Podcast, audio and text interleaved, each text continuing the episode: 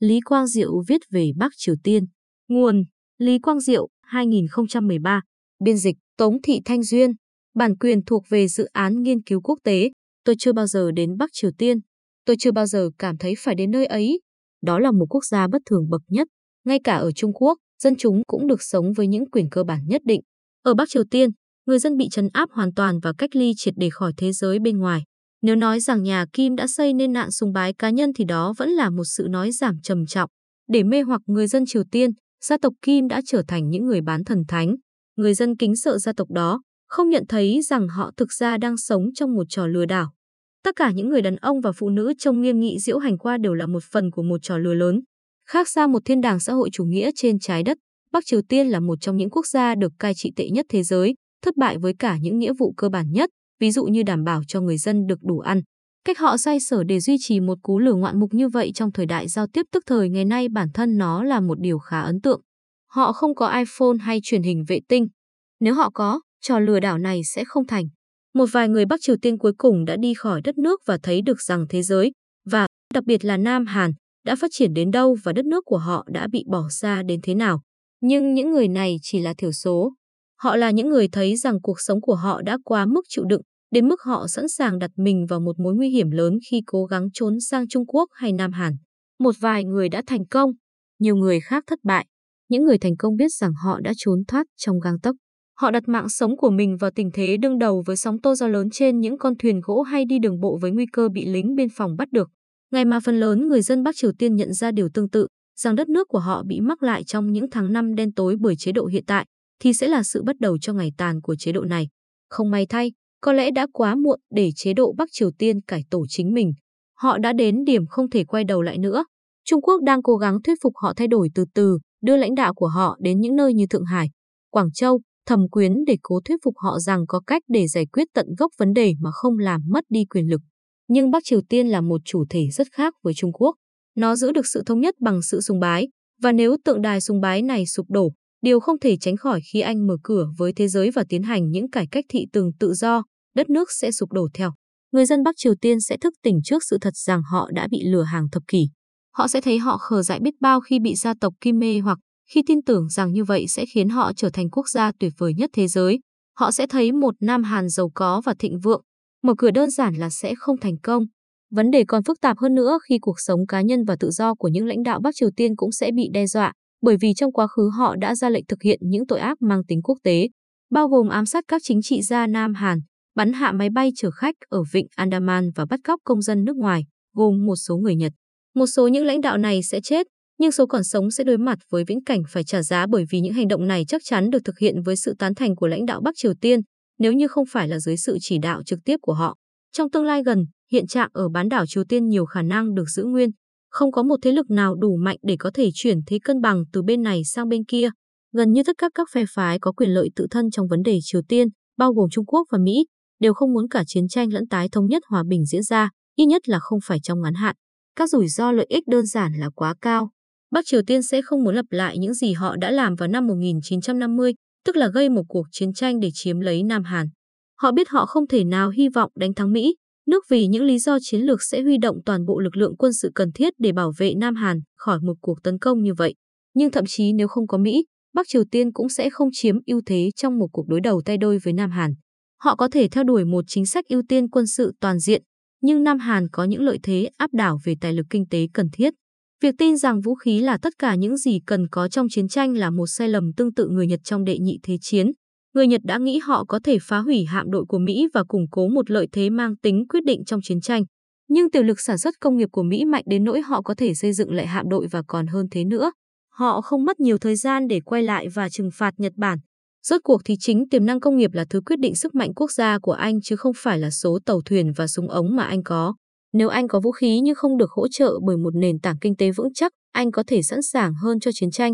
Nhưng đó sẽ là cuộc chiến mà Anh không có khả năng duy trì. Bắc Triều Tiên sẽ hiểu rõ điều này. Họ không phải là những kẻ ngốc. Trong những năm gần đây, Bắc Triều Tiên đã thực hiện những hoạt động quân sự hung hăng, bắn chìm chiến hạm Cheongnan của Nam Hàn và nã pháo vào đảo Yeonpyeong. Tổng cộng 48 người Nam Hàn đã bị giết trong hai vụ này. Những hành động khiêu khích này phản ánh kiểu chính sách bên miệng hố chiến tranh vốn thể hiện rõ ràng trong chính sách của họ về vũ khí hạt nhân. Nhưng tôi tin rằng Bắc Triều Tiên, Trái ngược với tất cả những biểu hiện điên rồ bên ngoài của họ, nhận thức được rằng có một ranh giới mà họ không nên vượt qua. Có vẻ như họ đã điều chỉnh hành động của mình để chưa tới mức sẽ gây nên sự trả đũa gay gắt, và họ làm thế nhằm giành được những lợi ích tối đa trong nước. Như vài nhà phân tích đã chỉ ra, đó có thể là một cách tiện lợi để nâng cao uy tín chính trị và quân sự của người thừa kế ngai vàng, Kim Jong-un. Tương tự, Nam Hàn sẽ không muốn thấy bất kỳ một động thái kịch tính nào hướng đến việc tái thống nhất. Chiến tranh là quá rủi ro bởi thủ đô Seoul nằm trong tầm pháo của Bắc Triều Tiên, nên cho dù Nam Hàn có thể thắng trận, thủ đô của nó có thể bị phá hủy trong quá trình giao tranh, và sấp xỉ một phần năm người dân Nam Hàn sống ở Seoul. Nhưng tái thống nhất hòa bình có lẽ cũng không được Nam Hàn hưởng ứng. Trong khi tái thống nhất là khao khát dài lâu của họ và cũng là mục tiêu cuối cùng, Nam Hàn đã xác định rằng cái giá về mặt kinh tế cho một đất nước Triều Tiên được thống nhất nhanh chóng, ví dụ như qua một thỏa thuận chung, sẽ rất khủng khiếp đối với Nam Hàn đến mức họ muốn chỉ hoãn nó trong thời gian trước mắt. Vấn đề dành cho họ lớn hơn 2 hoặc 3 lần so với vấn đề của Đông Đức đối với Tây Đức, đơn giản là vì Bắc Triều Tiên đang ở trong một tình trạng tệ hơn Đông Đức rất nhiều. Và cần phải chú ý rằng nước Đức hiện giờ vẫn tiếp tục chịu đựng ảnh hưởng của việc tái thống nhất. Nói rằng hãy thống nhất với nhau là một chuyện. Nói rằng tôi sẽ tiếp tục nuôi anh qua hàng thập kỷ cho đến khi anh chạm tới được mức sống của tôi là một chuyện khác. Nam Hàn sẽ thích Bắc Hàn mở cửa từ từ ra thế giới hơn và độ trễ thời gian lâu hơn, có lẽ là hàng thập kỷ, từ khi bắt đầu những cải cách đó cho tới khi sự thống nhất thực tế với Nam Hàn diễn ra. Cuối cùng, Trung Quốc và Hoa Kỳ, hai cường quốc đã đánh nhau trong cuộc chiến tranh ủy nhiệm ở Triều Tiên vào thập kỷ 1950, cũng không phải không hài lòng với hiện trạng của bán đảo Triều Tiên. Mọi thứ có thể còn tệ hơn thế. Người Mỹ gần đây mới thoát ra khỏi hai cuộc chiến tranh tốn kém ở Iraq và Afghanistan và không ham muốn chiến tranh gì thêm nữa. Mặc dù không ai nghi ngờ cam kết của họ với việc bảo vệ Nam Hàn nhưng họ hy vọng tình thế sẽ vẫn yên ả trong nhiều năm nữa. Trung Quốc cũng không muốn chứng kiến sự tái thống nhất bằng chiến tranh hay hòa bình. Trung Quốc coi Bắc Triều Tiên như một nước đệm. Một Triều Tiên thống nhất sẽ là một đất nước bị chi phối bởi Nam Hàn, với quân đội Mỹ có thể được phép đi chuyển lên tới tận sông áp lục ở biên giới Trung Triều. Sự có mặt của quân đội Mỹ ở cửa nhà mình là một viễn cảnh khó chịu, và đây là điều đầu tiên đã kéo họ vào cuộc chiến tranh Triều Tiên. Nhưng ngay cả khi Mỹ đồng ý rời Triều Tiên sau tái thống nhất, và đây là một giả thiết khó xảy ra, thì người Trung Quốc cũng sẽ không xem việc tái thống nhất là một tin tốt lành. Tại sao họ lại muốn một Triều Tiên hùng mạnh ngay ở biên giới của họ chứ? Nhìn chung, anh ở một tình thế thoải mái hơn khi hàng xóm nhà anh vẫn còn bị phân mảnh. Vì thế tình thế như hiện nay không phải là không ổn định, tất cả các bên sẽ hành động rất, rất thận trọng. Vấn đề Triều Tiên có thể tồn tại 10 hay 20 năm nữa tính từ bây giờ, với gần như không có gì thay đổi. Sớm hay muộn, chế độ Bắc Triều Tiên sẽ bục ra từ bên trong vì hệ thống của họ rốt cuộc không thể chống đỡ được nữa. Nhưng gia tộc Kim sẽ làm tất cả những gì có thể để chắc chắn việc này sẽ xảy ra muộn chứ không phải sớm. Và cái muộn này có thể tốn một thời gian dài. Một sự đột phá sẽ xảy ra khi giao tiếp với thế giới bên ngoài trở nên dễ dàng hơn đối với những người dân Bắc Triều Tiên bình thường. Trong lúc chờ đến lúc đó, Bắc Triều Tiên đang tự biến mình thành một mối đe dọa quốc tế khi theo đuổi vũ khí hạt nhân. Đối với việc này, Trung Quốc là bên duy nhất có ảnh hưởng tới Bắc Triều Tiên và Trung Quốc đã không thành công trong việc thuyết phục họ từ bỏ vũ khí. Bắc Triều Tiên tin rằng có được vũ khí hạt nhân là yếu tố sống còn để chế độ sống sót. Họ không hoàn toàn tin tưởng Trung Quốc bởi vì họ đã thấy Trung Quốc tiếp cận Nam Hàn nhanh thế nào khi Trung Quốc muốn công nghệ và đầu tư của Nam Hàn. Bắc Triều Tiên có thể sẵn sàng cất vũ khí hạt nhân của họ vào tủ kính và đập vỡ mặt kính để lấy nó ra chỉ trong trường hợp khẩn cấp. Miễn là, chắc chắn rồi, họ tiếp tục nhanh chóng nhận được viện trợ quốc tế khi họ yêu cầu. Nhưng từ bỏ nó là điều không thể. Tôi đặt mình vào vị trí của Bắc Triều Tiên và sẽ có những tính toán sau. Trung Quốc sẽ gây áp lực lên tôi. Nhưng nếu tôi thất bại thì họ cũng chẳng có lợi lộc gì. Vậy tại sao tôi phải nghe theo Trung Quốc? Kinh nghiệm ở Libya có thể đã thuyết phục họ rằng bám vào vũ khí là có lợi nhất. Muammar Gaddafi của Libya đã nhượng bộ những đòi hỏi của phương Tây và từ bỏ vũ khí hạt nhân, chỉ để thấy rằng khi nổi loạn trong nước diễn ra thì không có gì ngăn cản Pháp hay Hoa Kỳ tham gia vào cuộc xung đột để ủng hộ phe nổi dậy.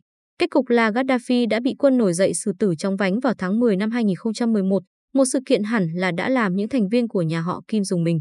Khi Bắc Triều Tiên lung lay thì Nam Hàn sẽ vẫn trên con đường phát triển. Nó đã rất phát triển và có thể tiếp tục như thế trong nhiều năm nữa. Nó mở cửa với thế giới và đặc biệt là với Trung Quốc, lợi dụng triệt để thị trường và nguồn lao động của người hàng xóm khổng lồ. Khi tôi thăm Nam Hàn cách đây vài năm, mọi thương gia mà tôi gặp đều có mối làm ăn ở Trung Quốc. Người Triều Tiên cũng chiếm số đông nhất trong số sinh viên nước ngoài, học ngôn ngữ và xây dựng những mối liên hệ quan trọng cho tương lai. Việc họ sẵn lòng gắn mình vào câu chuyện tăng trưởng thành công nhất của thế kỷ này sẽ mang lại cho họ một lực đẩy mạnh mẽ. Nam Hàn đã dẫn đầu thế giới trong một số ngành sản xuất, bao gồm màn hình LED. Những xe bôn của họ, Samsung, LG và Hyundai và những tên tuổi khác có thể cạnh tranh được với các tập đoàn đa quốc gia thành công nhất thế giới và họ rất mạnh trong lĩnh vực nghiên cứu và phát triển. Đối với một nền kinh tế đang nổi lên với dân số 50 triệu, những gì họ đạt được thực sự rất ấn tượng. Người Triều Tiên là một trong những dân tộc kiên cường nhất trong khu vực của họ vì Triều Tiên là nơi các bộ lạc xâm lăng của Mông Cổ phải dừng chân. Họ gặp khó khăn khi vượt biển để xâm lược Nhật Bản và nhiều người phải định cư ở Triều Tiên. Và vì thế người Triều Tiên mang dòng máu của những chiến binh táo bạo nhất đến từ Trung Á, họ rất bền bỉ.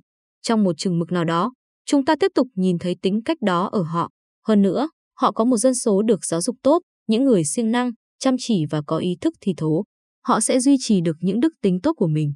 Nhưng những thành tựu trong quá khứ không đảm bảo cho thành công ở tương lai. Nam Hàn cần phải vượt qua một vài rào cản trong xã hội của họ để tiếp tục tiến lên. Đầu tiên, quốc gia này cần phải theo dõi sát sao khuynh hướng dân số tổng thể của họ. Mức sinh thấp nhưng Nam Hàn đang chấp nhận người nước ngoài hơn so với Nhật Bản. Đó là một lợi thế rõ ràng. Họ phải tiếp tục tìm cách lấp đầy số trẻ bị thiếu hụt để đảm bảo đất nước đi lên về dài hạn. Thứ hai, nếu có một sự đồng thuận lớn hơn về bước đường phía trước của đất nước thì sẽ hữu ích hơn nhiều, thay vì những đấu tranh nội bộ triền miên đã quấy đảo Nam Hàn nhiều hơn so với ở những xã hội khác. Ví dụ, tranh cãi giữa các đảng phái chính trị về vai trò của các sebon và liệu chính phủ có nên bòn rút chúng nhiều hơn để tái phân phối lại của cải hay không, đang khiến một vài tập đoàn xem xét việc rời nhiều hơn nữa những hoạt động của họ ra nước ngoài. Những cãi vã này làm tiêu hao năng lượng và tài nguyên của xã hội. Nam Hàn có thể còn mạnh hơn nữa nếu người dân của nó, thay vì thế, thống nhất với nhau và nói rằng hãy cùng nhau tấn công vào thị trường toàn cầu. Phần hỏi đáp. Hỏi. Ông có nhìn thấy một cuộc chạy đua vũ trang hạt nhân ở Đông Bắc Á hay không? Đáp. Bắc Triều Tiên có thể đã có vũ khí hạt nhân. Nên một cuộc chạy đua sẽ diễn ra nếu Nam Hàn cũng chế tạo một vũ khí hạt nhân. Điều tôi nghĩ họ có khả năng làm được. Điều này sẽ xảy ra nếu nền kinh tế Mỹ sụt giảm và mất khả năng triển khai sức mạnh ở châu Á, bởi vì khi điều này xảy ra, đảm bảo an ninh của Mỹ cho Nam Hàn và Nhật Bản sẽ không còn. Hỏi, vậy là Nhật Bản có thể cũng muốn làm thành viên của câu lạc bộ hạt nhân? Đáp, tôi nghĩ Nhật Bản sẽ là nước cuối cùng phát triển vũ khí hạt nhân bởi vì họ đã chịu hai quả bom ở Hiroshima và Nagasaki.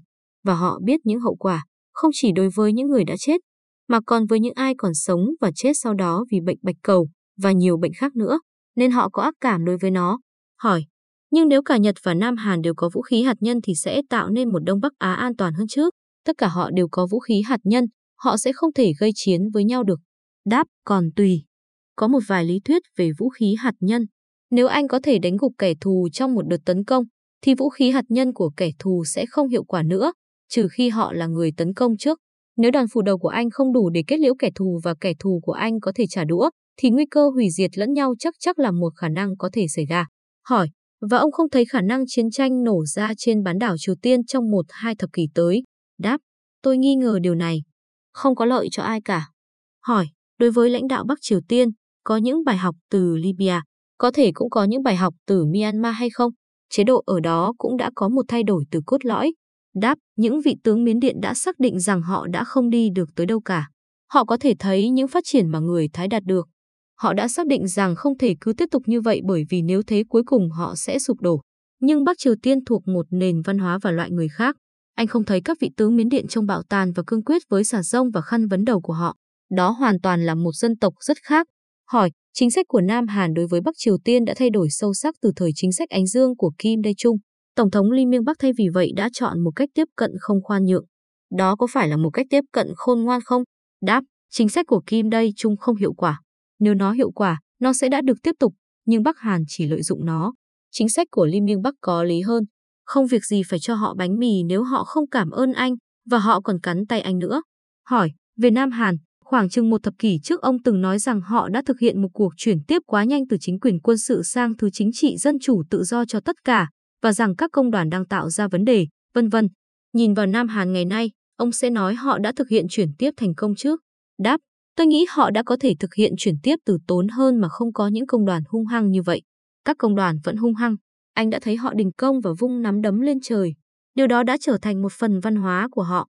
Hỏi, một vài người có thể nói rằng đó là sức mạnh của hệ thống, một dấu hiệu rằng họ đầy sinh lực. Đáp, người Nhật rất mạnh và công đoàn của họ không bao giờ đình công trừ việc đeo băng tay để bày tỏ thái độ. Họ đặt tương lai của công ty và của Nhật Bản lên trước những khó khăn của chính họ. Người Nam Hàn thì lại khác về khía cạnh này.